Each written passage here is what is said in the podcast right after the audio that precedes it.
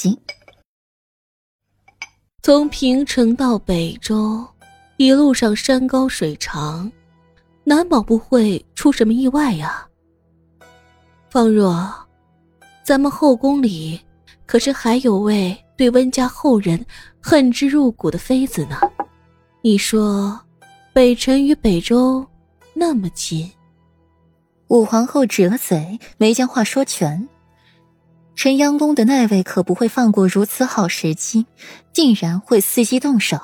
到时候他隔岸观火，端看两虎相争便是，手上干干净净的，坏事都让别人做了。娘娘英明，方若也想通了这一点，府尹里眼里尽是对武皇后的崇拜。方若，今日的安胎药就不必给明夫人送过去了。今日人多口杂的，送过去了，想必明夫人也没有时间喝。武皇后手里把玩着一颗硕大艳丽的、足以滴血的鸽子血，颜色艳丽鲜红，散着微微红光，映在了武皇后白皙如玉的掌心上面。方若会意，向武皇后告礼，退下，换一身素艳衣裙。娘娘，奴婢为您梳发。丫鬟英珠。从梳妆台上拿起了一支黄泥木梳，轻柔的替武皇后梳发。除却方若，就有英珠是武皇后的心腹亲信了。娘娘，你每日送去给明夫人的安胎药，却每每被明夫人倒掉，这样糟蹋娘娘心意之人，娘娘又何必再去搭理他？要奴婢说，她坐不稳这个胎才好呢。英珠为武皇后鸣不平。话里话外都是对欧阳明的不满意。英珠，有些话不能说。这些话在本宫面前说说就行了，人前就莫要说了，不然本宫可保不住你。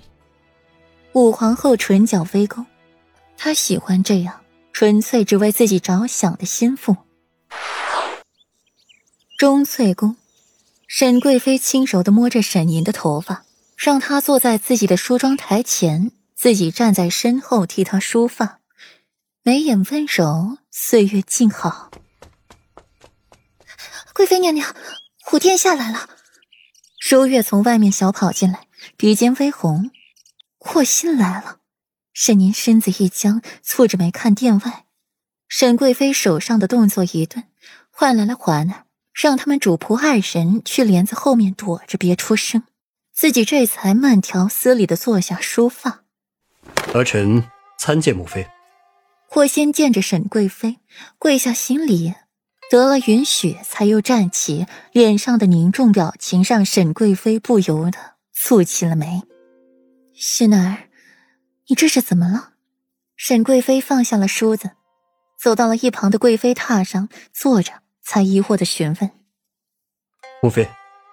父皇要四皇兄去访北周，还要裴玉同行。这从平城到北周，山高路远。母妃，儿臣想。霍心同方若一般做了一个抹脖子的动作，和方若想的一样，要把他们除之而后快。不可以！